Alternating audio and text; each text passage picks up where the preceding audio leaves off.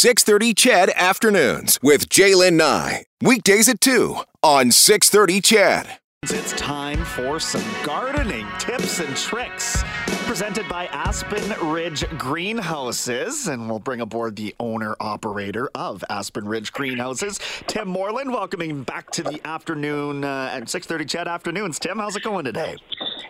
Great. And how is it with you today? Excellent. Things are going well here. We're off a little bit early. Some Oilers hockey coming down the pipe. But of course, we want to talk to you, Tim, about gardening and specifically today, how to keep your garden growing. So many different things, little critters and pests that could, uh, you know, throw up a roadblock perhaps in some of the hard work that's been done. So uh, you've got some tips to help avoid those types of things. Oh, you bet. Well, you know what? There's all kinds of things. Like, you know, you would think after all the hard work of creating a garden and stuff, it should be easy, but this is just the starting point.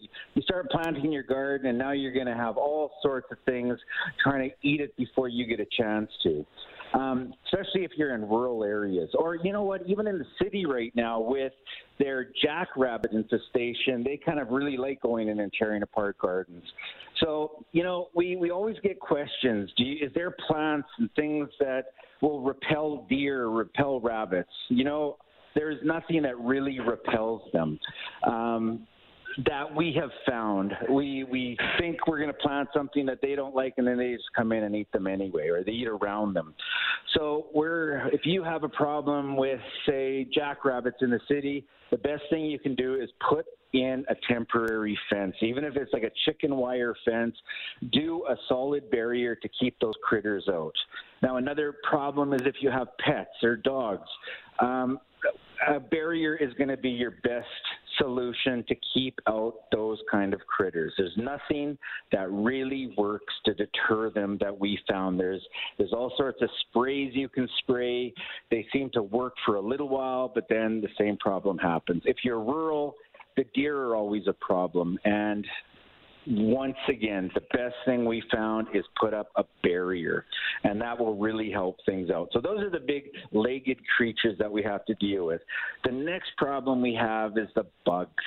Uh, with with especially flowers and plants and roses and things like that, we see aphids, spider mites, thrips, uh, mealy bugs. All these little things are out to tear apart your garden. You know, once you start thinking about it, I don't even know why people like grow gardens because they're going to be eaten. But there's all sorts of ways that you can protect them. And, you know, I'm a big fan of preventative maintenance rather than trying to deal with it after the fact. And right now we're going through a big thing where people don't want to use chemicals, they want to use more organic things.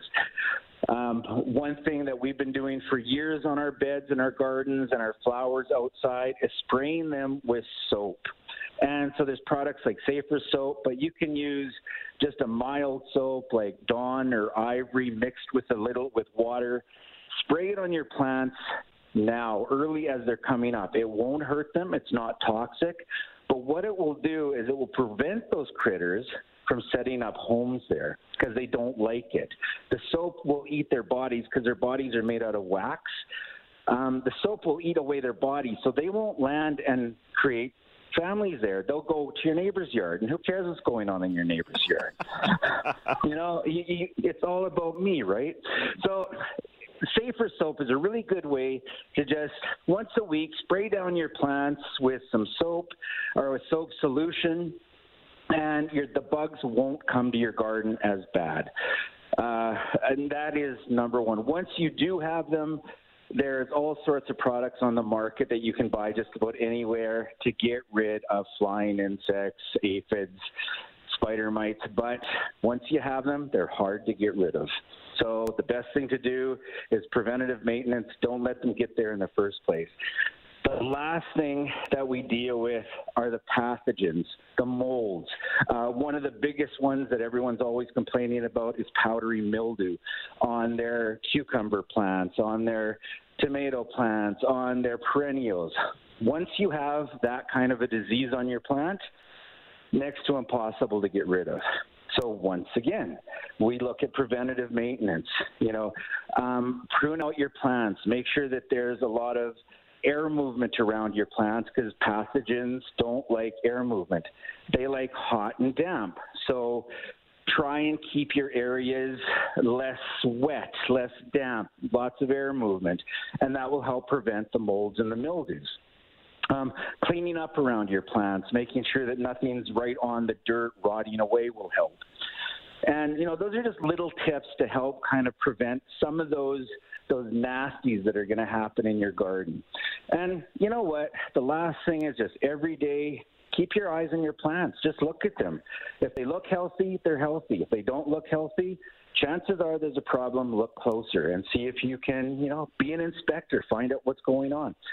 And of course, if you do have a problem that is kind of evading you and you can't fix, give one of the garden centers or greenhouses a call because we all are very happy to help anyone who's out there gardening. We are kind of big promoters of plants and gardens and people enjoying what they're doing.